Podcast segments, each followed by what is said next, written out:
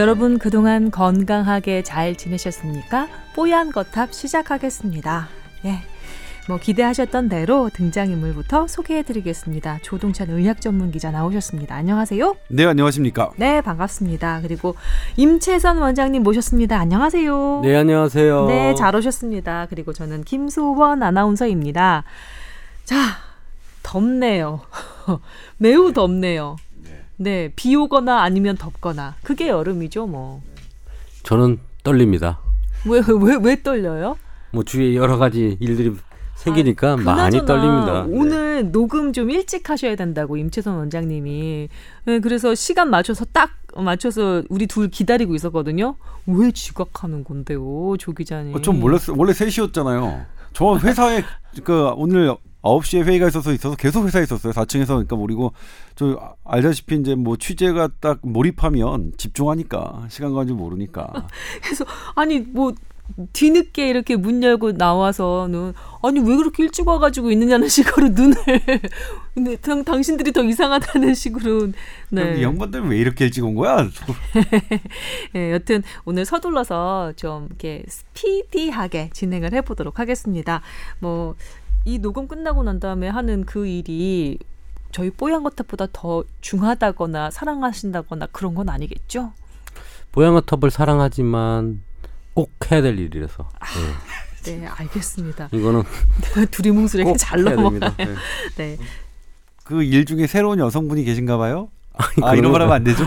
그런 아니 근데 아니고요. 왜 귀가 빨개지시고 너무 잘 웃으시는 아직 몰라요. 지금 네. 미지의 사람들을 만나야 되기 때문에 여성분이 네. 나올지 뭐 남성분이 나올지 네, 기대는 제가 어떤 기대일지 알 것 같습니다. 네. 저도 같이 일하는 그런 사람들 중에 미모의 여성이 있는 그런 일이 저 제게도 있었으면 좋겠어요. 여기 있잖아요. 아, 제게도 있었으면 좋겠다고요. 분장 정말 잘 됐는데. 음. 제게도 있었으면 좋겠다고요. 한번 봐봐요. 괜찮지 않아? 오늘 눈썹이랑 아. 눈 포인트 화장 어때요? 네. 아주 자연스러워요. 자연스러워서 있는지 네. 없는지도 모르겠죠. 몰랐었어요. 네. 에휴, 내가 이런 사람들이랑 방송을 한다고. 미인들과 상당히 일을 하는 사람들 많은데 저는 여기 있다니까 멀리서 찾으니까 그렇지 등잔 밑입니다. 자. 이번 생에 열심히 살면 착하게 살면 다음 생에는 그런 게 주어지지 않을까. 아, 참 날도 더워주겠는데 진짜 안 받아주네. 자 여러분도 약간 짜증 나시죠? 본론으로 넘어가도록 하겠습니다.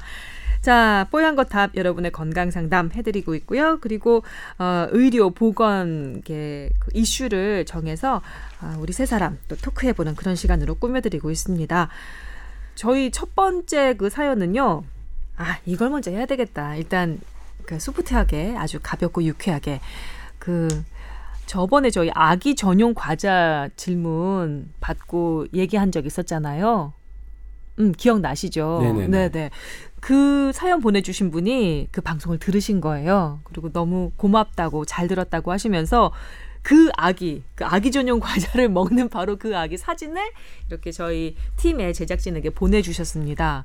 아주 귀엽습니다. 네, 볼이 아주 빵빵하고요. 눈매가 초롱초롱한 아주 이쁜 아기입니다. 네. 여튼 들어주셔서 고맙고요. 그리고 사연도 보내주셔서 감사합니다. 어, 건강하게 예쁘게 잘 컸으면 좋겠네요.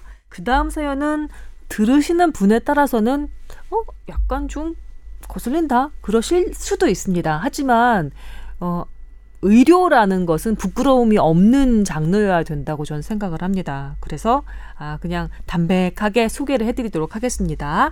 감안하고 들어주세요, 여러분. 아 이분은요 여성분이십니다. 사연은 이렇게 시작됩니다. 어, 진례 삽입형 생리대 그리고 생리컵에 대해 궁금합니다. 여름철이다 보니 패드형 생리대보다 질내 삽입형 생리대를 찾게 되는데요. 질이 예민한 부위이다 보니 걱정이 됩니다. 질문은 다음과 같습니다. 삽입형 생리대를 쓰면 질 내부가 건조해진다는데 정말 그런가요? 두 번째는 패드형 생리대를 자주 갈게 하려고 일부러 아, 그 생리대에서 생리혈 냄새가 나도록 소재를 만들었다는 루머가 있던데 진짜인가요? 세 번째는 삽입형 생리대 쇼크 증후군이라고 들었습니다. 아, 어떤 증상인가요? 그리고 빈발하는지요? 네 번째는 최근에 저도 관심이 가는 소재 그 아이템이긴 한데요. 어, 이 실리콘으로 만들어진 생리컵이 유행입니다. 아, 써도 될까요? 인체에 무해할까요? 어. 듣는 사람에 따라서는 월경이라는 소재가 아, 불쾌함을 안길 수도 있다고 생각하지만 여성에게는 인생의 절반을 차지하는 중요한 문제라고 생각합니다. 꼭 좀 다뤄주셨으면 좋겠습니다. 하셨습니다. 네. 꼭 다뤄드리겠습니다. 지금 시작합니다. 템포. 네. 템포라는 아, 근데 이게 뭐 브랜드 명이죠? 예, 네. 브랜드 명이지만 뭐 한국에서는 다 템포라고 하죠. 템포라고 하죠. 네. 예. 이 템포가 옛날에 1970년대였던가요? 그, 그 뭐야 다발적으로 균, 그 우리 포도상구균이 이제 감염을 일으켜서 네. 톡식샥 신드롬 TTS로 많은 사람이 사망을 했죠. TTS. 네, 이게 톡식샥 신드롬. 그러니까 한국말로는 잘 모르겠어요. 하여튼 그 독소 뭐 슈- 독소 쇼크, 증후군 같아요. 네, 그런 예. 거네요. 네. 근데 그 이제 탐폰을 질내 오래 가지고 있다가 거기 균이 발생되는 거죠. 음. 근데 그 균이 어 몸으로 들어오면서 갑자기 폐혈증 형태의 어. 반응을 하면서 고열에 뭐 혈압 떨어지고 소변 안 나오고 이런 형태로 네. 뭐 24시간 내에 사망할 수도 있는 균입니다. 예. 그렇군요. 근데 이게 우리가 이렇게 탐폰을 보면 이렇게 솜처럼 이렇게 쿠션 역할이 있잖아요. 음. 근데 그거를 이렇게 넣다 보면 그 안에 공기가 들어가요. 음. 원래 근데 질레는 그 혐기성 세균이 살- 공기가 없는 상태에서 자라는 균만 살거든요. 네. 예.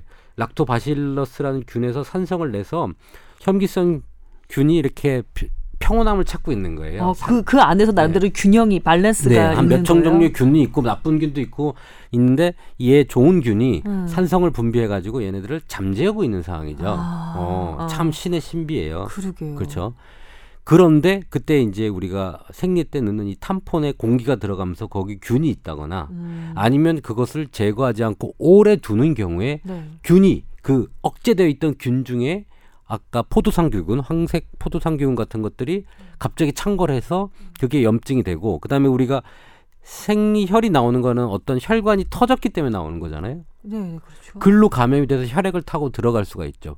손쉽게. 아, 거꾸로? 네. 아. 근데 원래 이 TTS란 이거는 어. 일반 상처에도 감염돼서 죽 그렇게 나타날 수도 있어요. 이제 그냥 좀 약간 뭐 따끔거린다든지 불쾌감을 준다든지 그 정도로 끝나는 게 아니라 거의 폐혈 증 같은 예. 그런 상황으로 갈 수도 있을 만큼 위험한 그렇죠. 네. 쇼크가 일어나는 거니까 뭐 거의. 어휴. 그래서 사실은 일반 상처에도 나지만 질내에 상처가 있다든지 네. 어 그다음에 그 통로를 통해서 이 균이 들어갔을 때 그런 증상이 일어나죠.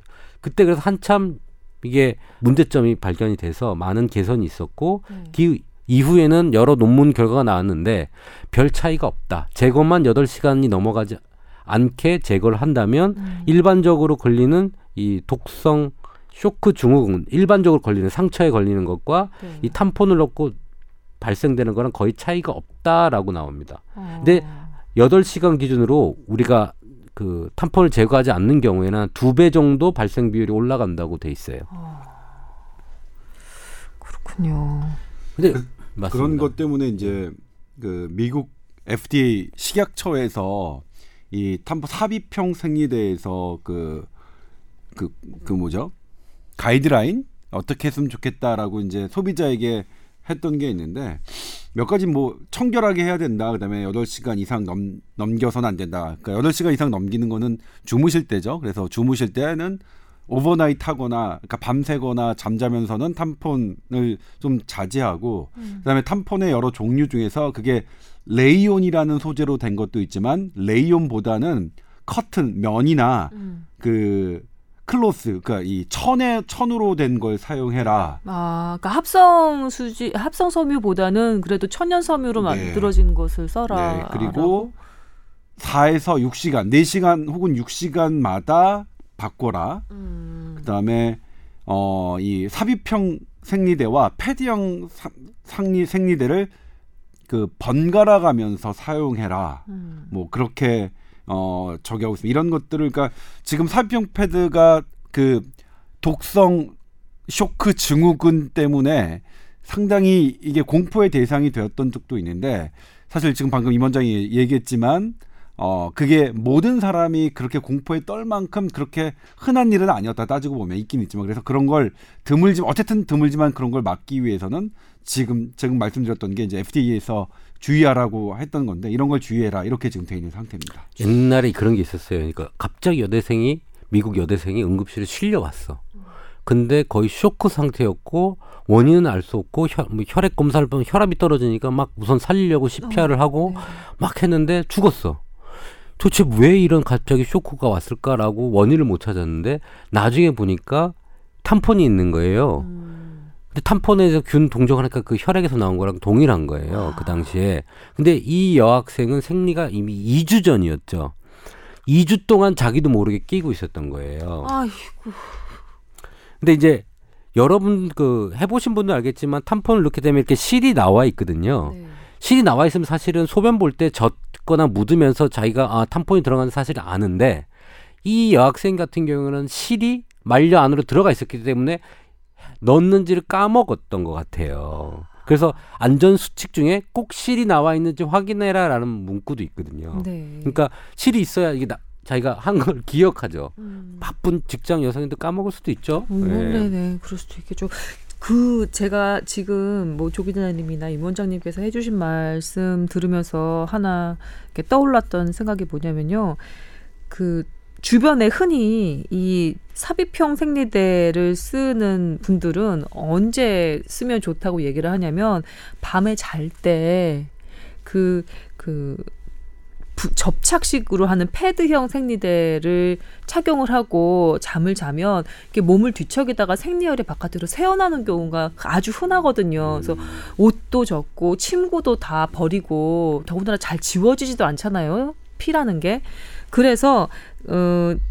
이 삽입형 생리대를 수면 중에 사용을 하고 그리고 예비로 겉에 그 패드형 생리대를 이제 접착식으로 이렇게 놓고 그리고 잠을 자면 편하다 이렇게 생각하는 분들이 많아요. 맞아요. 그걸 상당히 편해 하시더라고요. 예, 그런데 지금 조 기자님 말씀 중에는 그리고 또 임 원장님 말씀 중에는 여덟 시간 맥시멈 그거보다 더 빨리 빠 갈면 좋고 네, 여덟- 미국 FDA에서는 4시간에서 6시간마다 가려고 그러니까요. 했으니까요. 예. 이 여덟 시간 정도까지도 너무 길다는 거잖아요. 근데 수면 시간이 일곱 여덟 시간 간단 말이죠. 그러니까 일단 수면 중에 그 삽입형 생리대를 사용하면 권장 사용 수칙을 일단 위가, 위반하는 게 되는 거예요. 그렇지 그런데 않나요? 어, 종류가 참 여러 가지예요. 오버나이트용부터 한 그 생리혈의 양에 따라서 큰 게 있거든요. 흡수가 잘 되는 큰 게 있기 어. 때문에 그걸 했을 때는 전 8시간까지 해도 그냥 자기 전에 하고 아침에 제품에 따라 다 예. 있긴 하지만 그런 제품의 상이 상황이 나와 있지만 그런 다양한 제품이 있다 하더라도 미국 FDA에서 식약처에서 권장하는 사안은 따를 따를 필요가 있어요. 그 부분은 근데 한두 시간 가지고 사실 아까 얘기한 그 다른 논문은 여덟 시간을 기준으로 했기 때문에 저녁에 나 저는 그냥 이 한 시간에 사실 그 발생 확률이 0.0 10만 명에 뭐 어 뭐 한 몇 명도 안 되거든요. 그것도 여, 그것도 아까 얘기한 대로 여덟 시간 이내로 갈면 별 차이가 없다고 했기 때문에 저는 뭐 한 시간 정도는 좀 잠이 더 중요하지 않겠나. 중간에 깨서 그거 빼고 다시 할수 그렇죠. 없잖아요. 네. 아무튼 그래요. 그때는 이제 뭐냐면 이것도 그러니까 가이드라인이니까 강제성이 없죠. 그러니까 음, FDA가 권고사항인 권고사항인. 네. 거니까 아무튼 그렇게 권고하고 있어요. Avoid tampon usage overnight or when sleepy 이렇게 네. 써 다- 있습니다. 다 해석이 되네요. 네. 들으면서 정말 그 친근한 발음이죠? 친근한 예. 발음이죠. 네. 네. 저아 근데 하나 예. 네. 동남아식 발음이죠. 그 질 내부가 삽입형 생리대를 사용할 때 건조해진다. 그 얘기하는 거는 뭐 그거는 전혀 뭐 의미가 없고요. 아, 그래요? 어, 예. 네. 어. 그다음에 뭐 패드형 생리대가 자주 갈기 하려고 일부러 생리혈 냄새가 나도록 하는 건 아니고요. 음. 이게 어 탐폰 같은 경우에는 안에 들어가서 흡수를 바로 해버리기 때문에 이게 공기에 노출될 시간이 없어요. 근데 음. 그러면 당연히 냄새도 덜하겠네요. 덜하겠죠. 근데 이 부착형은 나와 나와서 네. 이 공기에 접촉하는 면이 많기 때문에 당연히 그 냄새가 더 나겠죠. 음. 아무리 밀착해도 움직이게 되면 나, 나오는 거기 때문에 그래서 네. 뭐 일부러 그렇게 소재를 만든 건 아니고요. 제가 알기로는 그 생리혈 냄새를 좀 덜 나게 하려고 일부러 쑥향을 이제 첨가를 한다든지 아니면 다른 뭐 한방 향을 첨가를 한다든지 그런 식으로 오히려 냄새를 좀 잡기 위해서 제품이 만들어진다고는 알고 있었는데 일부러 자주 가게 하려고 생리혈 냄새가 나도록 소재를 만들었다 이 얘기는 전 처음 들어봤어요. 근데 제 아는 친구는요. 네. 얼마나 예민한지 주위에 여 여성분들이 생리하는 걸 다 알아요. 음. 냄새가 난대요. 아 그런, 그런 예민한 분도 민감한 있을 수도 있어요. 있겠네요. 누군데? 예. 그 아, 뭐 두 분이서 알아서. 개인적으로 해결을 하시고요. 아, 신기해요. 궁금증은. 어. 네. 얘기 좀 해봐. 그냥 이니셜로. 아 저는 근데 이런 얘기 이거 좀 이 아이템에 맨 마지막에 말씀드리려고 했는데 지금 그냥 머릿속에 떠올라서 말씀을 드리자면 너무 비쌉니다. 생리대. 아 그래요? 예, 너무 비쌉니다. 이게 필수 용품이잖아요. 쓰지 않고는 견딜 수 없는, 살 수 없는 필수 용품이잖아요. 그러면 복지 차원에서 접근을 해줘야 되는데 저번에 기사 나서 많은 그랬죠. 분들이 가슴 아팠다고 하셨던 내용 아마 기억하실 겁니다. 그 신발 깔창 생리대. 네. 음, 너무 아. 속상하잖아요, 아팠어요. 네. 세상에. 그래서 저는 이거 좀 어떻게 해결이 안 될까, 이 가격적인 문제 해결이 안 될까라는 생각도 들고요. 더군다나 이 생각을 강하게 하게 된 이유가 뭐냐면 저희 집이 어머니, 저그 밑에 여동생이 셋이 있어요. 짜라란 여자만 다섯이에요 한 집안에. 네. 예. 그 돈이 만만치가 않아요. 만만치가 않습니다. 그리고 점점 더 그 상위 브랜드들이 나와요. 생리대 상위 브랜드. 전 잘 모르겠어요 가격을. 음, 꽤 비싸죠. 수천 원 든다고 생각하시면 하나에? 돼요. 예. 하나에? 그러니까 이게 뭐 이렇게 포장 단위가 여러 가지 있긴 하는데 만만치 않습니다. 근데 다섯 명이 한꺼번에 한다고 생각해 보세요. 네. 그 나름대로 예, 부담이 됩니다. 자, 아니 그런 생각이 그거는. 되게 아프더라고요. 아 우리가 아우 신발까지 한 생리대가 뭐예요 진짜 우리 사회가 그러니까요. 그런 거 하나 우리가 해결하지 그 못할 정도로 아닌데. 진짜 그 문명 국가에서. 말이지 그 막- 그 소득이 낮아서 생리대를 충분히 공급받을 수 없는 그 청소년 여성들의 생리대를 사주기 하면 저 세금 더낼 있어요. 제 월급에서. 뭐 네. 10만 원 까도 돼요. 임원장 그 소득에선 100만 원 까고요. 소득별로 까야죠. 예. 저는 사실 에피소드 하나 말씀을 드릴게요. 네, 너- 네. 너무 처지는 것 같아서. 본인이 이제 막 진행을 음. 하시는 거죠. 네. 사실은 제가 중학교 2학년 때까지 이런 생리에 대한 것 아무것도 모르는 순수했었어요. 음. 너무 순수해서 그런 걸 아무것도 몰랐는데 근데 이거는 무지한 거지 순수한 게 아닐 텐데. 라는 생각이 했어요, 들- 공부만. 무지해요. 어. 아시잖아요. 근데 이제 무지하죠. 중학교 2학년 때 제 앞에 옆에 있던 그 여자가 이제 짝꿍일 거 아니에요, 중학교 때. 네. 어. 앞에 옆에 있던 그 짝꿍이 이제 여자 반장이에요. 음. 여자 반장인데 이제 끝날 때 격려하잖아요. 그리고 여자 반장이라서 차렷 격려 이렇게 인사를 하는 시점이었는데 그 하얀색 치마를 입고 있었는데 음. 엉덩이에 이렇게 피가 묻어 있는 거예요. 음. 얼마나 저는 깜짝 놀랐겠어요. 아프다고 생각했겠네요. 그래서 손을 다쳤다고. 네, 손을 번쩍 들고 선생님 아이고. 땡땡이 피나요 라고 했더니 네. 갑자기 그 여자 반장이 울면서 나가는 거예요. 어. 아 진짜 아팠나 보다 저는 그렇게 생각을 했었어요. 아이고 순진해라. 근데 선생님이 이렇게 나와보래요. 너희 네. 세상으로 나와봐. 그래서 나갔더니 저를 막그 당시에는 좀 퐁그 네, 싸다. 있어 예 싸다기가 싸다기를 때리는 거예요. 나는 너가 아버지 뭐 하시노? 이, 왜 저를 때리는지 모르고 맞았어요. 어, 아이고 난 아픈 걸 아픈 거라고 얘기를 했는데 그 에피소드 참. 그 이유를 모르고 맞고 들어갔어요. 그왜 그런데 애가 조퇴를 했대요. 어, 아, 아유. 나는 그날까지도 무. 뭘몇 학년 몰랐었어요. 중2. 중2 때. 보통은 초등학교 고학년 때 그 성교육을 시켜주잖아요. 그럼 네. 남자 학생들한테도 이걸 좀 알려주지 그 않았을까요? 당시에 안 가르쳐 줬었어요. 어, 정말 그 꾸벅꾸벅 졸거나 만화가게 가 있었던 거 아니, 아니, 아니고요. 아니, 아니. 그리고 조퇴를 하고 나는 영문을 모르고 있었어요. 그래서. 부끄럽잖아요. 맞았으니까 뭔가 잘못했다. 내가 조회 인사를 하는데 방해를 했나? 뭐 이렇게 생각을 하고 있었는데 네. 그 다음 날 와서 여자 반장이 와서 내가 이제 나는 모르고 야 많이 아팠어 그러니까 또 우는 거예요. 어, 그러니까- 더군다나 사춘기잖아요. 딱 어. 여자애들 그 나이 때. 마음이 아픈 건가? 저는 그때 모르고 있었는데 자꾸 제가 이렇게 마음이 아픈 건가? 자꾸 그애한테 뭔가 미안한 제스처를 하고 하니까 갑자기 여자 부반장이 저를 옥상으로 데려가더니 30분 동안 가르쳐 주는 거예요. 음. 아 그런 거였어. 가르쳐. 어. 가르침을 받고 어. 알았죠. 아 그래서 저는 사실은 이 생리하면 그 에피소드가 제일 기억이 나요. 네, 잊지 못할 가슴 아픈 에피소드네요, 진짜. 근데 재미난 건 중학교 동창회를 했는데 네. 걔 별명이 그 이후로 다홍치마가 돼버린 거예요. 그래서. 제가 너무 평생에 짐을 지어준 거예요, 걔한테. 이걸 어쩌면 좋아. 뭐, 이- 뭐 이거 여담입니다만 한번 얘기한 적 있었나요? 그 임채선 군이 학원에 다닐 때 네. 좋아하던 여성이 있었어요. 몇 학년 때? 그 재수할 때요. 아, 네. 재수할 때. 근데 그 좋아하던 여성을 조금 등치 있는 여성이 음. 가렸어요. 옆에 옆에 앉으면서. 네. 그러니까 이 친구는 계속 볼 그 자기가 좋아하는 여성을 봐야 되는데 등치 있는 여성이 이렇게 가리니까 그래서 바리케이트다 바리케이트라는 의미로 발이라고 불렀어요 우리들이. 근데 그 여학생은 그 바리가 너무 좋다며 발이 너무 이쁘다 애들이 나의 별명을 발이라고 했구나. 네. 바리공주 알죠? 네. 그, 그래서 어 그 친구 지금 바리 그 우리의 바리는 지금 분당 서울대병원에서 치과 교수를 하고 있어요. 있죠. 네. 막 이렇게 얘기해도 됩니까? 아, 재미난 에피소드 뒤에 제가 좀 찬물을 끼얹자면 어, 이런 식으로 그 월경을 하는 것, 생리를 하는 것에 대해서 약간 부끄러운 것 취급하는 우리 네, 할머니들은. 어머니들은 그 광목천을 끊어다가 생리대를 만들어서 하셨는데요. 달밤에 차가운 물로 그걸 다 치우, 지웠어요. 뜨거운 물로 지우면 또 안 지워지잖아요. 혈액이. 오. 차가운 물로 막 해가지고 밤에 그걸 다 널어서 말리는 거예요.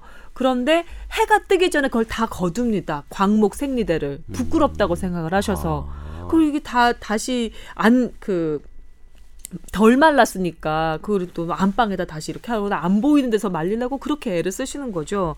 그렇게 마치 생리를 하는 것이 무슨 큰 죄나 되는 것처럼, 음, 부끄러운 일인 것처럼 그렇게 사회 분위기가 만들어졌다는 게 너무 속상해요. 그리고 어 저의 기억만 더듬어 보더라도 저 중학교 고등학교 때 어, 슈퍼마켓이나 뭐 이런 마트에 가서 생리대를 사오는 것을 부끄러워하는 친구들이 많았어요. 음. 그게 왜 부끄러워야 되는데, 그게 왜 창피해야 되는데, 저는 진짜 이해가 안 갔어요. 근데 그런 분위기가 다 있다 보니까 제가 가서 뭐 대신 사주고 이럴 때도 그쪽에서 안 보이게 검정 비닐 봉지에 넣어줄까? 뭐 맞아요. 이렇게 제가 물어보고. 갔다 하면 꼭 검정 비닐 봉지에 뭘 싸주셨어요. 네, 그게 예. 왜 감춰야 되는 건데? 그러면 아예 진열을 해놓질 말든가. 저 진짜 화나네요. 진짜 얼굴 빨개지네요. 내가 엄마에다가 딸내미 넷이 있는 집안에서 어 말이야. 집을 한 채 샀겠어요 그러면? 그렇죠. 그래요. 제가 예. 집을 한 채 사는 거죠. 예. 왜 제가 여러분한테 화를 내고 있죠? 죄송합니다. 여튼 그런 마음이 있다는 거. 그래서 전혀 그런 생각하지 말고 이런 것도 그냥 막 뽀얀 거탑에서 아주 편하게 얘기해야 돼. 진짜. 자, 그럼 다음 질문은요. 한 가지 조금 몇 가지 아니 수칙을 생리컵도 있는데. 그러니까 그 좀- 얘기하려고 예, 예. 그랬던 거예요. 예, 한 수칙 먼저 말씀해 주시고 그- 넘어갈까요? 원래 이 삼위평 생리대는 스포츠를 좋아하시는 분들이 많이 사용을 하죠. 예. 그 생리 기간 동안에 뭐 물놀이라든지 수영이라든지 이런 걸 할 때 어, 이걸 쓰면 특별히 문제가 없기 때문에 네. 어, 이걸 사용을 하는데 보통 어, 뭐 여섯 시간 여덟 시간 얘기가 있지만 수영이나 물놀이 이후에는 바로 체인지를 해줘야 될- 됩니다. 아, 음. 네, 알겠습니다. 그리고 종류가 정말 여러 가지더라고요. 저도 모를 정도로 많더라고요. 뭐 애플리케이터를 써서 사는 거, 뭐 실리콘, 무슨 소재, 무슨 소재부터 너무 다양한데 네. 어떤 걸 써야 되는지 많은 분들이 어, 걱정하기도 하고 뭘 해야 되는지 고민도 하고 뭐 있는데 써보면서 여러 가지 처음에 초보용이 있더라고요. 음, 초보용 써보고 그 다음에 여러 가지를 써보서 본인한테 맞는 게 제일 중요합니다. 네. 어, 딴 거는 중요한 게 자기가 써보고 불편하지 않은 것들이 있으니까 음. 어, 그 자기한테 맞는 걸 사용하면 될 것 같아요. 예. 그리고 다음은 최근에 여성들 사이에서 핫 아이템으로 떠오르고 있는 실리콘 생리컵에 대한 이야기로 넘어가겠습니다. 무해하다고 저는 생각을 하거든요. 근데 음. 사람들이 조금 어 그 컵에 이제 쌓여 있는 그것들이 조금 지저분하지 않냐라는 생각을 조금 하시는 것 같아요. 어떤 말씀이신지 그 제가 잘 이해를 생리- 못했는데요. 생리컵 얘기가 나왔을 때 저는 정말 무슨 얘기인가 했었어요. 예전에 저희 이제 그 보도국 회의에서 우리 복지부 막내 기자가 생리컵 아이템을 가지고 이제 논의를 했는데 생리컵이 도대체 뭐지라고 그 그제야 알았는데 네.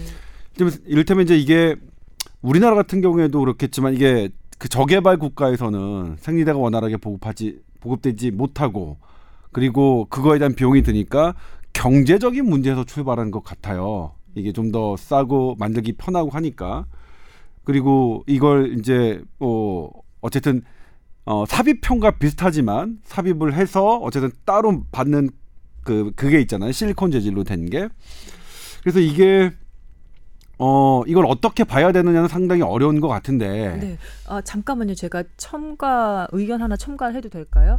일단 현재 실리콘 생리컵 같은 경우에는 우리나라에서 생산도 되지 않고 있고 판매도 제대로 허가가 되지 않고 있는 것으로 알고 있고요. 네. 그리고 착용하는 방법 같은 거 너무 궁금하실 수도 있으니까 마치 세배평 생리대처럼 실리콘 생리컵을 이렇게 이렇게 반쯤으로 접습니다. 그래서 예, 질내에 삽입을 하면 그게 자기가 원상 복구력 있잖아요. 팡 하고 터지면서 그 어 뭐라고 질그 안쪽 입구에서 이렇게 우산처럼 거꾸로 된 우산처럼 생리혈을 받는 그릇이 되어주는 거예요. 그리고 하나 더 얘기를 하자면 마치 그 세- 삽입형 생리대처럼 그게 실이 나와 있는 것처럼 이 생리컵 같은 경우는 손잡이가 이제 오돌도돌한 손잡이가 나와 있어요. 그래서 그 본인이 여성 스스로 질내로 손가락을 넣어서 이렇게 잘 찾아서 이렇게 잘 뽑아낼 수 있도록.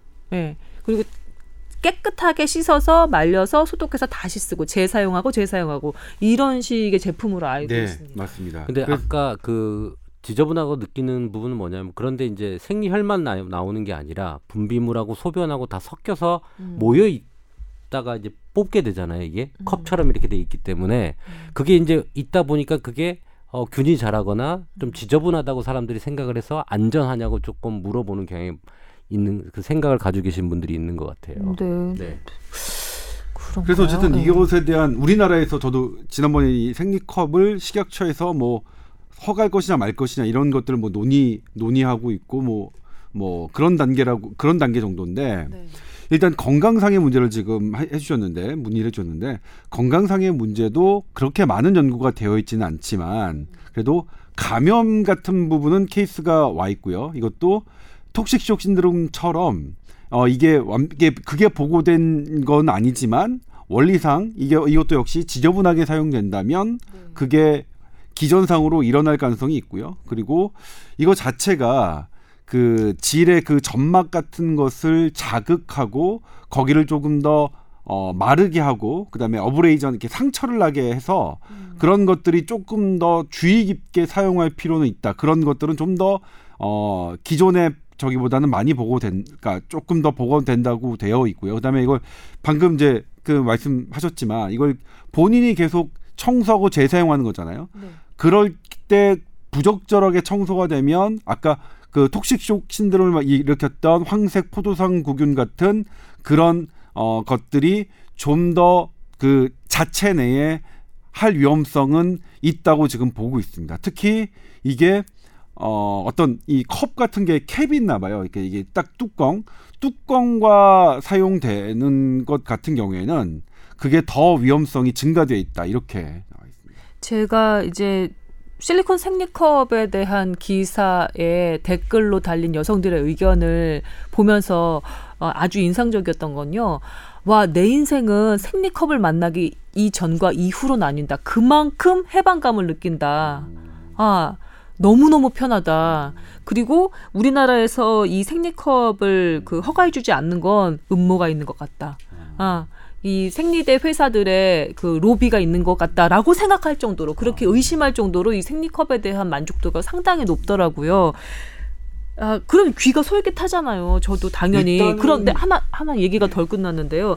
제가 그 기사와 그 찬사를, 찬사를 드- 보면서 하나 걱정됐던 건 이게 그 템포라고 불리는 그 질내 삽입형 생리대 같은 경우는 질 외로 실이 나와 있고 그 실을 잡아서 제거를 하잖아요. 잡아 당겨서 제거를 하잖아요. 그런데 이 실리콘 생리컵 같은 경우는 사람 손이 질 내로 들어가서 그걸 휘 저어서 그 끄트머리 손잡이를 찾아서 힘을 압력을 주어서 그걸 빼내야 되는 거예요. 근데 그 손이 깨끗하게 씻어졌다고 음. 어떻게 장담할 수가 있을까 싶더라고요. 근데 자, 그 빼낼 때마다 그것을 제거할 때마다 내 외부에 어떤 균이 묻었는지 모르는 내 손이 질 내로 계속 들어가는 거예요. 손톱에 상처를 또 받을 수도 있는 거고 그게 가장 좀 걱정이 되던데요. 그 질문에 대해서도 좀 답을 해주시죠. 그러니까 그건 문제죠. 그러니까 그렇게 되는 거는 좋은 상황이 아니고 그 다음에 이제 여러 그 경험담을 보면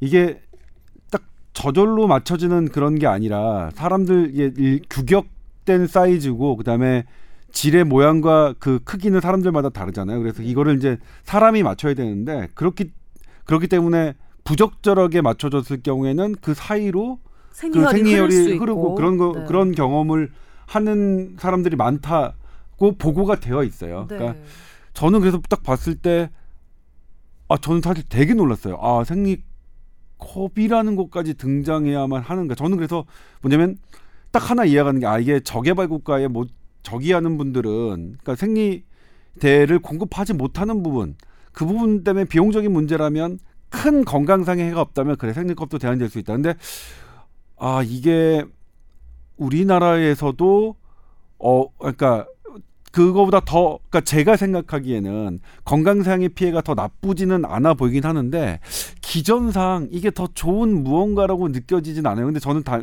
생리대를 한 번도 착용해 본 적이 없는 놈이라서 그렇죠. 그걸 뭐그그 경험을 하셨던 분들은 의 저기를 제가 저기할 수는 없, 그러니까 감히 평가할 수 없는 그렇죠. 네. 입장이긴 한데 그냥 제가 그냥 의학 기자로서 음, 음. 보면 음. 아, 기전상 여러 가지 그러니까 그 부분 무언가 손이 닿아야 되고 네. 그다음에 내가 직접 손으로 무언가를 해야 되고 그러면 그거는 손이라는 건 상당히 깨끗 이 하지 않으면 늘 균에 노출되는 부분이기 때문에 더군다나 손톱 여성 손톱이 길고 어, 어떤 그 뭐랄까요 장식품 같은 게 이렇게 매달려 있을 수도 있거든요. 근데 그게 들어가서 질 내에 상처를 내지 않는다고 어떻게 장담할 수가 있을까? 약간 걱정은 되더라고요. 진짜 이건 순수한 걱정이거든요. 근데 또 한편으로는 어떤 생각 들었냐면 이 생리컵을 만난 다음에 정말 천국을 얻었다라고 얘기하는 증언하는 그 많은 사용 그 어, 댓글들을 보면서 느꼈던 건데 이전에 이 생리라는 현상에 대해서 왜 현대의학이 이렇게까지 해결을 못 해줬을까라는 생각이 드는 거예요.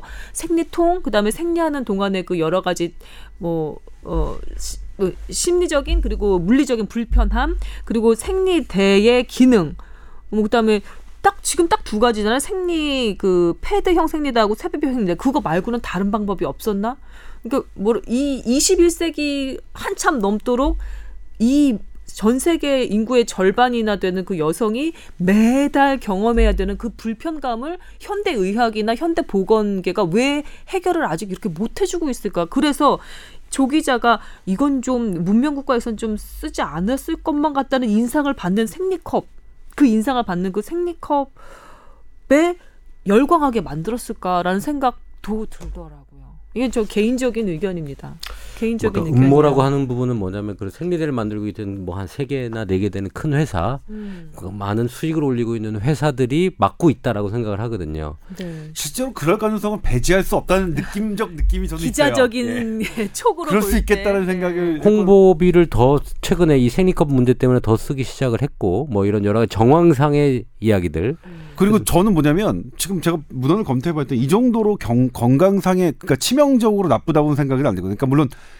제가 보기에 우려할 만점은 점은 있지만 실제로 나온 나온 제품, 그러니까 실제로 사용 다른 나라에 사용한 예에서 진짜로 이건 안 되겠다 할 만큼 폐단이 나온 것도 아니기 때문에 그런 장점이 있다면 사실은 이거는 소비자의 선택에 맡겨야 되는 문제라는 생각이 좀 들어요. 전 개인적으로 음. 어, 개인적으로 일단, 일단 제가 출시를 예. 하도록 해주고. 예, 개인적으로 저는 뭐 생리컵에 저를 저는 별로 선호하지 않는 그런 느낌이 아 그럼 있지만 이렇게 여쭤볼게요. 따님이 아직 생리는 안 하시겠지만 따님이 이 세 가지를 놓고 결정할 때 아빠 의사니까 나에게 추천을 해 줘라고 얘기하면 아, 저는 일단은 제 딸이니까 개인적인 얘기 생 말고 어. 두개 중에서 네가 선택해라라고 아, 얘기를 해주고 싶어요. 예. 그러니까 어. 이- 근데 물론 본인이 아니 그래도 생리컵 내가 할래 그러면 그건 제가 막을 수는 없겠죠. 음. 그러니까 그거는 뭐냐면 아빠인 제가 이게 이게 더 좋다라고 생각 얘기를 해줬음에도 불구하고 그걸 뛰어넘는 장점이 걔에겐 있, 걔 있으니까, 걔가 있으니까 선, 선택한 선택했겠죠. 걸 그래서. 이거는 어, 이 정도 되면 소비자의 선택으로 맡기는 게 맞지 않느냐는 어허, 생각이 좀 들어요. 어허, 예. 네. 저는 생, 생리컵을 옹호하지는 않습니다만 네. 이게 저도 아직 사용해보지 않아서 어떤 느낌인지는 알지를 못하겠네요. 그래서 이 경제적인 차이를 내가 한번 좀 찾아보려고 지금 막 찾아봤어요. 도대체 네. 생리대를 한 여성이 평균 얼마나 쓰는지 음, 평생에 걸쳐서 예, 어. 만 사천 개 정도를 쓴대요. 근데 아까 열개들이 뭐 한 포장에 삼천 원이라고 하면 거의 450만 원 뭐 이 정도 되거든요. 500만 3천 원이면 한 중간급이다, 그죠? 그보다 네. 비싼 것도 훨씬 많고. 그러니까 중간급으로 하면 450만 원 정도를 쓰는 거죠. 한 여성이 평생 생리대를. 근데 이 실리콘 뭐 한 교체까지 해 가지고 어, 3만 원짜리를 한 다섯 개 평균 써가지고 계속 쓴다고 하면 가격이 뭐 10분의 1, 뭐 10개를 사더라도 뭐 10분의 1이거든요. 그러니까 사실 경제적인 측면을 따져서는 실리콘 이 생리컵이 더 우위에 있죠. 생리대 제조 거대 회사의 음모 예, 이런 얘기가 나올 법한 지점인 것 같기도 합니다. 예, 그렇게 들 법도 한데. 개인적으로 뭐 탐폰과 같이 오랜 기간 두지 않으면 안전할 거라고 좀 생각이 들고요. 네, 어, 예, 생리컵 역시. 네. 네. 그리고 이제 착용하고 또 제거할 때 정말 손을 신경 써서 깨끗이 씻는 것도 잊으면 안 될 것 같습니다. 특히 야외 활동할 때 그런 세정, 그러니까 우리가 세- 손을 씻을 수 있는 장비가 없는 야외 활동하면 뭐 가면 없을 수 있어요. 자전거를 탔다든지 그렇죠. 그럴 때는 세정제를 꼭 가져가는 방향으로 하시고 어차피 생리컵도 그 이 실리콘 생리컵도 마찬가지로 손을 씻고 제거를 하는 그 습관만 있으면 전 괜찮을 것 같습니다. 그리고 전 요즘에 이거 방금 이제 김소원 아나운서가 생리통 얘기해서 하는데 이 방송을 듣는 의사 선생님들에게 드리고 싶은 말 드리고 싶은 제 주변의 경험이 있어요. 네. 그러면 이제 사실 생리통, 그러니까 그리고 생리 전에 느끼는 그 생리 전 증후군 네. 상당히 잡기 어렵잖아요. 그게 그리고 유난히 그 심한 여성들이 있어요. 근데 이제 산부인과에서 그런 걸 가면 이제 진통제와 여러 가지 피임약들 정도로 조절하는데 사실 잘 안 잡히죠. 얼마 전에 제 지인의 딸이 그 증세가 있었습니다. 제 지인은 부부가 다 의사예요. 음. 그래서 산부인과를 다녔죠. 그리고 막 하고 뭐 그렇게 했는데 잘 안 안 통했는데 딸이 어디서 듣고 왔는지 다른 무슨 뭐 식, 식사 이런 패턴을 조절하는 걸 뭐 들고 왔대요. 그래서 부모로서는 그러면 이제 우- 우리 의사들한테 우습잖아요. 야, 야 그걸로 될 것 같았으면 진작에 됐겠지 이렇게 했는데 실제로 그걸 바꿨더니 그게 사라졌대요. 그러니까 우리가 비거학이라고 생각하는 것에 대해서 그리, 그런- 그런데 그런 걸 사람들이 많이 한다면 한 번쯤 봐야 되지 않을까 싶은 생각이 들어요. 이 두 분은 어, 두 분은 의사인 어, 두 의사입니다. 부분. 의사인데 그래서 저한테 얘기를 한 거야. 야, 동찬아 이런 경험도 했다. 그래서 아 그래? 그러니까 뭐라고 판단하냐면 그런 우리가 일상적으로 먹는 식사 중에서 미네랄이나 뭐 이런 여러 가지 영양소들이 빠진 게 있었나 보다. 그래서 그런 것들 보니까 그게 별게 아니고 그런 여러 가지 미네랄이나 이런 성분들이 이제 그 모아서 있는 건데 약은 아닙니다. 그게 어떤 영양제 이런 건 아니었어요. 그냥 이렇게 하는 건데 그런 게 좀 들어가 있다고 이렇게 우리 애가 달라지네. 이상하다라고 얘기해서 했는데 물론 이제 이거는 어 케이스 단순히 드문 안 케이스의 하나일 수도 있겠지만 그럼에도 불구하고 많은 사람들이 어떻게 이런 부분에 대해서 선호하는 부분 그리고 어 믿는 부분에 대해서는 그냥 열린 마음으로 우리가 바라보는 것도 괜찮을 것 같다는 생각이 들어서 어 이 자리에서 그 말씀드렸습니다. 관련해서 시기를 바꿔서 생리통이 잡혔다고 했는데 무언가 미네랄이 부족해서 생리통 때문에 고통을 겪었던 것일 수도 있지만 또 한편으로는 그걸 먹는 대신 다른 나쁜 것을 섭취했기 때문에 생리통에 시달렸을 수도 있었을 예, 것 같네요. 예. 그렇죠. 그런 나쁜 음식들이 그러니까 그 나쁜 음식들이 그거 있죠. 그런 나쁜 음식들이 갖고 있는 나쁜 그런 성분들도 있지만 거기서 또 부족한 부분들도 있겠죠. 그 두 개가. 그렇죠. 그러니까 네네네. 나쁜 성분은 줄어들 줄어들고 좋은 도- 성분은 좋은 늘어나서. 늘어나고 하는 어. 것들이 뭐 어, 그런 거에 영향을 줄 수도 있다는 이게 이제 일반인들이 그렇게 얘기하면 우리들 다그 말도 안 되는 소리가 그러는데 어쨌든 부모는 다 그렇습니다. 임 원장님 뭐 이 아이템에 대해서 덧붙이고 싶은 말씀 없으신가요? 지금 이게 식약청이나 이렇게 허가를 받기 위해서 한 2억 원 정도의 그 비용이 든대요. 근데 이거를 지금 crowding 펀드 쪽에서 1,500명들이 돈을 십시일반 모아서 그- 그 정도로 지금 need가 있는 거거든요, 사람들의. 음, 그래요. 그러니까 이거 need가 있는데 이거를 막을 수는 없어요. 음. 빨리 결정을 내서 시판을 하든 수입을 하든 만드는 회사가 나와서 네. 그거에 대한 니드를 충족을 시켜줘야 됩니다. 이건 담합일 수도 있는 거거든요. 음. 카르텔. 음. 어려운 용어 나왔죠. 네. 네. 아 근데 그런 느낌적인 느낌은 있네요. 이거 진짜 뭐 누군가가 맡고 있다는 느낌이 음. 사실 이제 사실. 솔직히 얘기하면 어떤 물건을 사기 위해서 이런 식으로 어, 공동이 대처해서 2억 원을 마련하겠다 이렇게 행동으로 이어지기 쉽지 않잖아요. 의지예요. 그러니까, 이건 상당한 이 뭔가가 욕구가 있다는 거예요 그렇죠. 시장에. 그렇죠. 그러니까 내가 이 생리컵을 사용해 보고 너무 좋은데 다른 사람들도 이 세계를 알게 해주고 싶은데 이걸 국가가 미적거리고 허가를 안 해줘? 그렇죠. 나라도 나선다. 막 이런 그렇죠. 마음이 그렇죠. 생기는 거죠. 네. 아, 그래요. 음. 어떻게 해서든지 여성의 보건, 여성의 그 편의가 증진되는 방향으로 결론이 나기를 바랍니다. 아, 저는 써 써봤으면 좋겠어요. 음. 본인이요? 아니요, 불가능하실 아니요. 텐데요. 아 근데 이제 대변 컵인가요? 아, 죄송합니다. 제가 지금은 걔, 그 친구가 그 신장내과 콩팥내과 교수를 하고 있는데 그 친구가 학생일 때 그 뒤에 치핵 수술을 했어요. 음. 근데 그 자식이 그거를 치료받는 과정에서 늘 생리대를 찼어요. 아. 그게 맞나요? 좋다, 좋은 건가요? 어쩔 수 없이 하는 거 아닌가요? 저는요 이거 생리대를 차면 안 돼요. 왜냐하면 소변 생리보다는 대변은 너무 더럽기 때문에 상처에 생리대에 묻은 상태에서 계속 비벼지는 거잖아요. 어. 이 상태는 사실 그 수술한 부위가 안 좋기 때문에 무조건 빨리 나오고 나면 그 물로 씻어내는 게 제일 좋습니다. 그리고 말리고. 네. 그렇죠. 아니 그러니까 대변을 하는 게 아니라 상처에 음. 그러니까 응가를 할 때는 그냥 하겠죠. 네. 근데 그러고 난 다음에 거기다 피가 질질 셀 거 아니에요. 네. 거기다 걔가 생리대를 붙이고 다니더라고요. 차라리 아, 그- 거즈가 낫겠네. 그러니까 거즈 대신 생리대를 하고 있는데 음, 뭐 그거는 괜찮아요. 예, 괜찮아요? 예, 뭐 근데 솔직히 얘기해서 여름철에 이런 패드형 생리대 하잖아요. 그러면 피부 표면에 마찰 때문에 짓무르고 그다음에 상처 나고 사실 여성들 매우 아 진짜 열받는다. 아 진짜 열받는다. 그렇습니다. 네. 어 제가 대신해드리고 싶은데 그뭐그 정도의 그 열받음이 정말 열받아요. 열받음이 느껴져요. 예, 저희 우리 지금 지원 PD도 계속 끄덕거리면서 듣고 있거든요. 어. 이거는 많은 분들이 아마 공감하실 겁니다. 네. 자, 오늘의 주제로 넘어가야 될 시간인 것 네, 같은데요. 뜨거웠습니다. 네. 색깔 색깔처럼 뜨거웠습니다. 네. 자, 오늘의 주제로 넘어가겠습니다.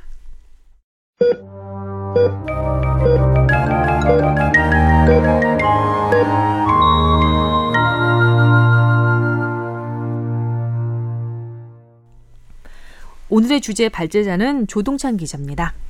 네. 뭐 이 얘기는 이제 뭐 다 우리가 쉽게 얘기할 수 있을 것 같은데 혼밥이 우리나라뿐만 아니라 일본 뭐 서구에서도 대다, 대단히 이제 점점 그렇게 혼자 밥 먹는 사람들이 늘고 있죠. 그리고 지금 우리나라에서도 혼자 밥을 먹, 먹기에 적당하게 그 디자인된 그런 식당들이 나오고 술집도 그렇게 나오죠. 음. 그런데 얼마 전에 이제 맛 칼럼니스트께서 네, 황교익 씨. 어, 본인은 이제 그 본인 이름을 말씀하시는 걸 되게 싫어하시더라고요. 음, 근데 어쨌든 그런가요? 예, 본인 어쨌든 그래도 뭐 그분은 방송인이고 해- 하니까 저는 뭐 네, 말을 해도 된다고 한 생각해- 얘기였는데요. 뭐. 근데 어 혼밥은 자폐다라고 방송에서 발언을 하셨죠. 이게 그래서 상당한 논란을 불러 일으켰는데 제가 그 발언을 해명하는 방송을 실제로 들었거든요. 예, 생방송으로 들었는데 본인은 사회 김현정 쇼, 쇼 들으셨나요? 아, 아니요. 그 전 방송을 들었는데 사회의 자폐다. 김어준의 네, 뉴스쇼요? 예. 예, 어, 자폐다. 김어준 들으세요? 자폐다라고 얘기한 게 아니라 사회의 자폐 성향을 드러내는 장면이다라고 얘기했는데 편집되어서 방송에 나간 거라고 해명을 했고요. 자폐다라는 건 정신 이상이다라는 얘기지만 자폐 성향을 드러내는 장면이다라는 것은 전혀 결이 다른 설명이다라고 해명을 하는 것을 제가 들었습니다. 네, 이상입니다. 그러면 문제되지는 않겠네요. 만약 어, 그게 약간 아니 그좀 그것도 그렇죠. 오, 일단은 오도된 측면이 있다고 저는 일단 해석했어요. 그 그다음에 이제 뭐냐 김현정의 뉴스쇼에서 뭐라고 말씀하셨냐면 이게 자본주의에 자본주의에 천착하는 그런 어, 거기에 이제 어 내몰린 사람들이 어쩔 수 없이 이제 혼밥하고 이런 경향이 많은데 그것을 그대로 두고 어떤 트렌디한 경향으로만 보는 것에 대해서 경종을 울리기 위함이다 이런 식으로 말씀하셨는데 어 저는 사실 듣는 게 상당히 불 그러니까 불편했습니다. 그러니까 이 왜냐면 일단 혼밥이라는 거 정말로 그런 자폐적 그러니까 사회적 자폐 내가 어떤 것에 대해서 무언가 자폐라는 걸 스스로 닫는다는 거죠. 무언가 문제가 있을 때 선택하는 것이냐 아니냐라는 것을 정말 냉정하게 따져볼 필요가 있다고 생각했는데 저희가 그래서 어 정말 어 저희 SBS 보도국 저희 정책사부가 막 움직였어요. 혼밥에 대해서 어떤 적이었냐 봤더니 일단 어쩔 수 없이 혼밥을 하시는 분이 있어요. 그 가족이 다 없고 혼자 이제 혼자 사시는 거예요. 뭐 남편도 돌아가시고 그분들은 혼자 밥 먹으실 수밖에 없는 거죠. 그러니까 그분은 어 어쩔 수 없는 그 혼밥의 양상이 있고 그런데 젊은 사람들에게 저희가 물어봤을 때는 젊은이들은 뭐냐면 그렇게 직장 상 상관 직장 종로들과 늘 함께 있는데 식사 시간마저도 그렇게 하는 게 어, 너무 싫어서 나 혼자 무언가를 하고 싶을 때, 그러니까 그걸 간섭받지 않게 밥을 먹고 싶을 때 혼자 밥을 선 먹고 또 또 하나의 이제 그런 어, 어떤 분들에게 말씀 말씀이 있었냐면 밥을 혼자 먹을 때 음식 맛에 집중을 할 수가 있대요. 아니 진짜 그럴 때도 있어요. 어, 그래서 네. 정말로 자기는 맛있는 거를 딱 하면은 이거는 어, 누구랑 같이 먹으면 음식을 어- 언제 어떻게 이 맛이 어떻게 나는지를 감별을 못하기 때문에 혼자 가서 먹는 거예요. 그러니까 이거는 자발적 혼밥인 거죠. 그러니까 경제적인 문제, 내가 세, 세상을 닫으려고 하는 문제만의 저기가 아니라는 거죠. 그래서 이건 좀 분리해 볼 필요가 있고 음.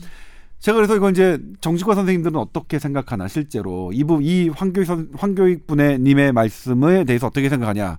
역시 정치과 선생님들도 똑같이 불편함을 갖고 있다. 왜? 왜냐면 우리 혼자 여행하는 거 있잖아요. 혼자 여행을 하는 것에 사람에 대해서 사회적 자폐 자본주의에 내몰린 사람들 함께 갈 수 없어서 혼자 가는 거라고 우리가 평가하진 않는데 그렇게 획일적으로. 그리고 혼자 어디서 명상하는 거 있잖아요. 뭐 뭐죠?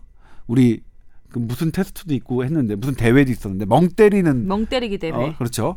그렇게 그런 것에 대해서는 그런 것들이 혼자만의 무언가가 필요해서 하는 것에 대해서는 우리 사회가 다양성으로 인정해 왔고 음. 그리고 그런 부분들은 일정 자기 스스로를 되돌아보는 기회이기도 하는데 이 젊은 사람들의 혼밥을 자기가 보더라도 그런 성향들 내가 간섭받지 않- 않는 성향 이거는 물론 이게 바람직하냐 아니냐는 별개의 문제지만 어저 다른 형태의 이런 뭐 저기한 거죠. 근데 이것을 사회적인 어 어떤 어, 어떤 문제가 기본적으로 깔려 있는 그렇게 어 획일화된 음, 그 잣대는 조금 불편할 수 있지 않을까 이런 이런 저희는 고민을 해봤습니다. 네, 지금 음, 조 기자가 얘기하시는 것의 전반적인 것을 제가 모두 다 아, 수긍을 하고요. 그리고 황교익 씨의 문제 제기에 대해서도 저는 별로 거리낌 없이 수- 저 받아들일 수 있었거든요. 어, 서로 반대의 얘기를 하고 있는 게 아니라 아, 여러 가지 측면으로 볼 수 있던 어떤 한 대상에 대해서 어, 좀 다양한 설명을 하고 있는 듯한 느낌이 들었고요.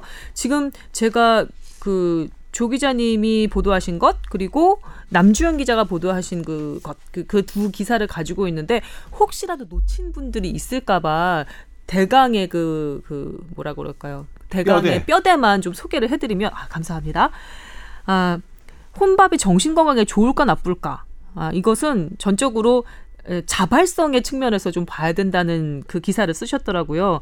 아 내가 다른 인간관계에서 오는 스트레스가 너무 많아서 밥이라도 혼자 먹고 싶을 때 먹는 혼자 먹는 밥은 정신 건강에 좋아요. 그런데 그게 아니라 어쩔 수 없이 너무 외로웠는데 밥 먹을 사람을 구할 수도 없어서 혼자서 별로 안 되게 한 끼 때우는 식사를 하는 혼밥인 경우는 정신 건강에 나쁘다고 합니다. 결국은 그 자발성과 스트레스가 이렇게 얽혀져서 결정이 난다는 얘기였고요. 두 번째 남주현 기자 얘기는 하지만 이- 이런 측면도 분명히 있는 거예요. 혼밥이 여럿이서 같이 먹는 밥보다 대충 먹기는 틀림없이 쉽다고 하는 거예요. 대충 먹는다는 건 영양소 따지지 않고 그 다음에 신선도 별로 따지지 않고 그리고 즐거운 마음 별로 챙기지 않고 그냥 한 끼 때우고 가버리는 거죠. 이렇게 혼밥을 먹는 사람들이 대충 먹기 쉽고 몸도 마음도 병에 걸릴 위험이 크다. 네, 남주현 기자 보도 내용입니다. 근데 이제 남전 기자의 그 보도에서 저희가 빠진 부분이 있는데 아 그래요? 여기서 이제 혼밥을 하는 사람들이 일본 연구예요. 일본 후생성이 포함된 그 여러 공동 대학에서 연구 결과인데 혼밥을 하는 사람들의 여성 같은 경우에는 알코올 소비량이 1.9배 높았죠. 그 기사 막바지에 나오는데 네네. 근데 거기에 그러니까 뭐냐면 혼밥을 하는 게 아, 사실 혼자 맘대로 먹으니까 사실 불균형하게 먹고 술도 많이 먹고 이럴 수 있는데 그 논문에서 또 저 했던 건 뭐냐면 혼밥을 하는 사람의 사회 경제적 상태를 봤더니 혼밥을 하지 않는 사람보다 경제 인컴 수입은 두 배 정도 많고요. 그다음에 남성의 경우 그 건강 전반적인 노인의 건강 상태가 두 배 정도 더 좋아요. 그러니까 혼밥에 혼밥을 하는 일본 연구에서도 이 어, 획, 그러니까 어떻게 한, 한 큐로 설명할 수 있는 게 아니라 다양성이 나타나는 거죠. 그러니까 술더 많이 먹고 이거 모두 안, 어, 외롭고 뭐 이렇게 하는 경우도 있는데. 그러면 뭐 여성이면 혼밥이 더 안 좋고 남성이면 더 좋다는 얘기인가? 아니요, 그건 그렇게, 아니에요? 그렇게, 그러니까 획일적으로 얘기할 수 없을 만큼 어, 어. 그냥 전, 제가 이제 그, 그 연구를 보고 혼밥을 하나의 잣대로 평가하는 건 어렵다. 음. 거기서도 이제 내가 건강이 좋고 맛을 즐기는 사람들은 그냥 혼밥 하는 거야. 본인이나 내가 누구한테 그 의지하지 않고 혼자 살 수 있는 사람이. 근데 혼밥을 하는 사람에서는 계속 술을 더 많이 마시고 외로움, 사회성 떨어지고 하는 사람이 혼밥을 하는 경우도 있고. 그러니까 우리가 돌봐, 돌보고 교정해야 될 혼밥도 있지만 하지만 그냥 우리가 그냥 더 혼자 여행을 가듯이 혼자 명상을 하듯이 두어야 하는 혼밥도 있, 있다. 이걸 우리가 구분해서 생각해야 될 필요는 있다고 생각한 게 그 연구 결과 때문이었고요. 그래서 혼자 독거노인이 어쩔 수 없이 외로 죽겠는 외로 막 고독감에 시달리면서도 혼자 밥 먹는 거는 우리가 조금 도와야죠.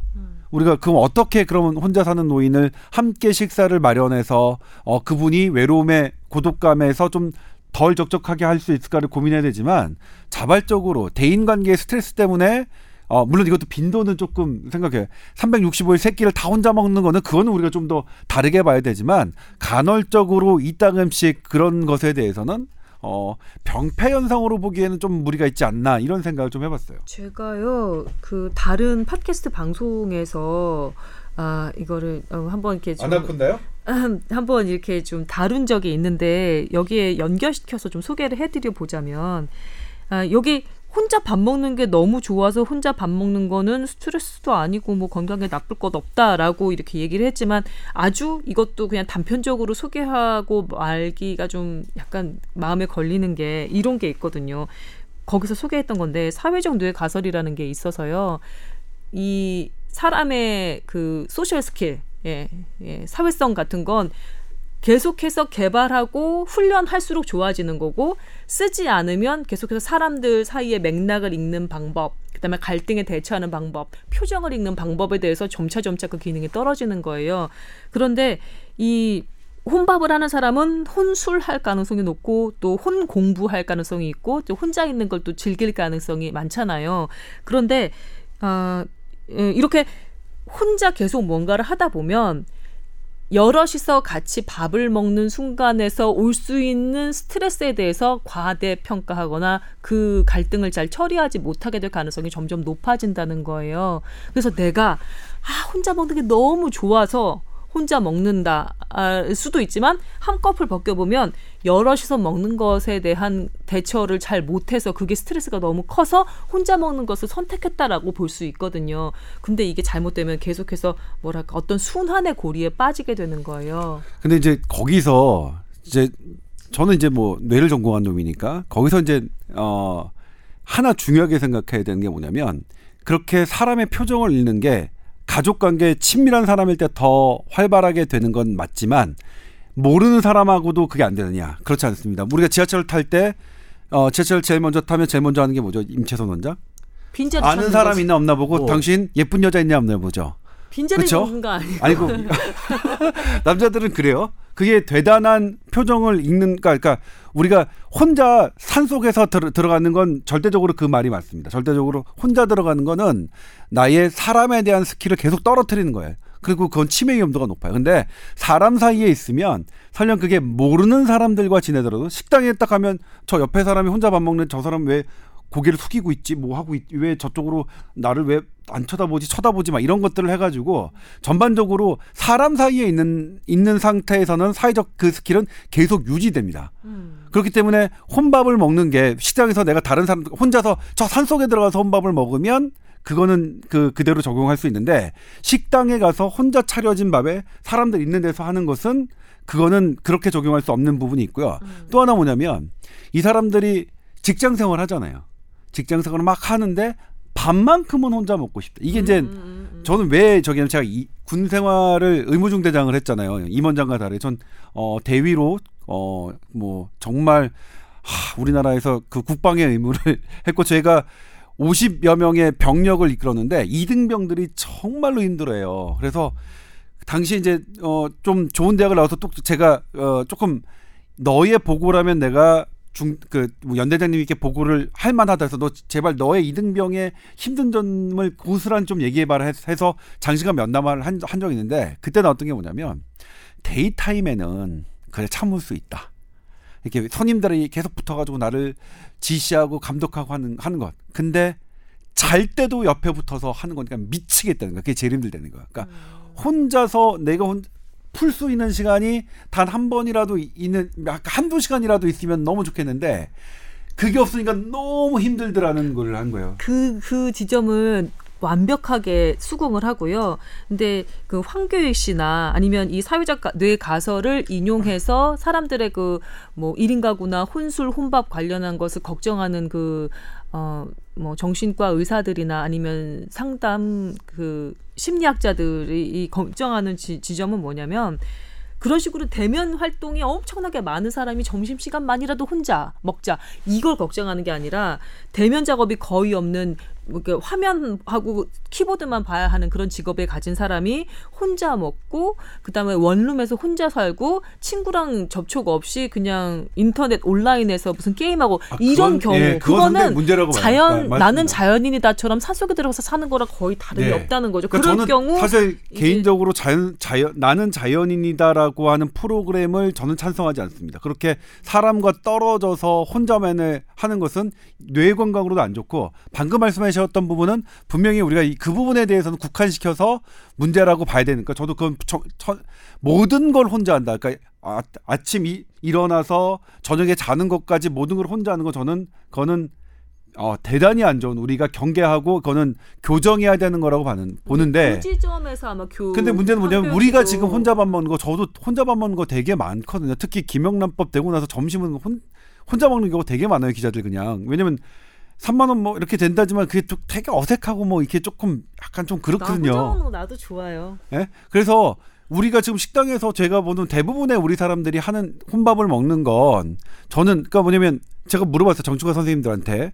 얼마나 되는 것 같아요? 야 그게 우울증이나 어쨌든 어떻든 정신병적 그러니까 그렇게 혼자 24시간 혼자 사는 것은 무언가 문제가 있다고 하는 건데 최근에 들어서 그렇게 문제가 있어서 혼밥 증 그러니까 그건 혼밥 증세죠 이게 혼밥 증세가 나타 늘었다고 생각하지 않아 나는 이게 정상적인 사람들의 혼밥 먹는 양상이 늘어난 거라고 생각하지.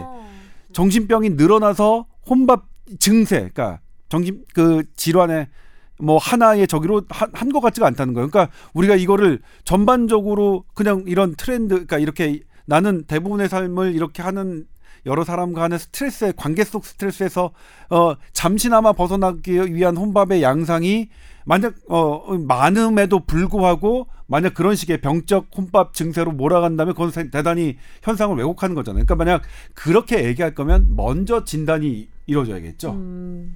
근데 너무 조 기자랑 저만 얘기하고 지금 임 원장님이 이- 저기 입 다물고 오래 계셨는데 얼른 가셔야 되는데 지금 아니 그거는 네. 아닌데 네. 지금 두 분의 얘기를 이렇게 듣다 보면 나는 자연인이다라는 프로그램 누가 많이 보는 것 같아요? 40대, 40대 후반에 남성들. 일에 치고 있는 국장 과장급들. 예. 네. 네. 아 저렇게 살고 싶다. 네. 나 혼자 저 아무 관계 없이 나 혼자 살고 싶다. 가족들도 귀찮게 한다라는 생각으로 가고 싶어 하거든요. 왜? 저도 그. 심정이에요? 어. 이 먼저? 빨리 가고 싶어요, 저기. 그리고 뭐 저도 와이프랑 애기랑 갔을 때는 혼자 밥 먹는 게 너무 외롭다가 또 오니까 혼자 먹고 싶고요. 이게 부인이 친정 가면 그렇게 좋다면서 애기 데리고 친정 가면 아 그러면 그거는 전 세계 나라를 구한 거죠. 가끔 그걸 뭐 해서 일부러 싸워가지고 보내기도 해요 남편들이. 싸워서 보내.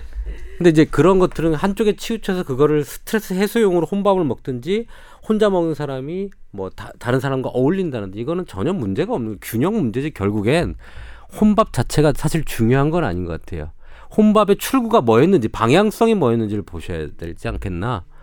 어, 라는 거 보면 이게 단편적으로 뭐 혼밥 먹으면 뭐 병이 더 생긴다, 뭐 정신적으로 힘들다. 그게 아니라 이쪽 사람은 이 혼밥 먹는 게 좋은 거고 이쪽 사람은 같이 어울려서 얘기하는 게 좋은 거고 그 방향성이 내가 어떤 주류를 사느냐가 중요하지. 어, 어떤 원인의 결과로 혼밥이 나왔느냐 그 출구를 보라는 거죠. 내 방향 어디서 어, 왔는 어디서 왔나 냐, 어디서 예. 왔나 오, 항상 보면은 맨 마지막에 제일 멋진 얘기는 혼자 하고 끝나는 거 아, 같아요 뭐 김준호 당연한. 얘기잖아요. 아니 근데 이 뭘. 얘기를 근데 이걸 단편으로 딱 솔깃한데? 잘라서 응. 딱 잘라서 혼밥 먹는 사람은 뭐뭐 고지혈증이 생기고 뭐 이거 우울증이 더 많고 이렇게 보면 답이 없는 거고. 그러니까 제가 이번에 봤지만 네. 제가 왜 그 일본 연구를 되게 소중해서 그랬냐면 그동안의 혼밥 연구는 정밀하지 않았어요. 건강 상태도 우리나라 연구도 마찬가지입니다. 건- 어, 정말 단면 연구 딱, 딱 잘라서 했는데 이거는 연구자의 편견이 들어가기 되게 쉬운 연구였고 사실 그냥 보니까 한마디로 딱 혼밥을 먹는 사람에 대해서 뭐라고 얘기하기가 어렵다는 거예요. 그냥 그래서 맞아. 우리가 일, 일반적으로 봐도 혼밥 먹는 사람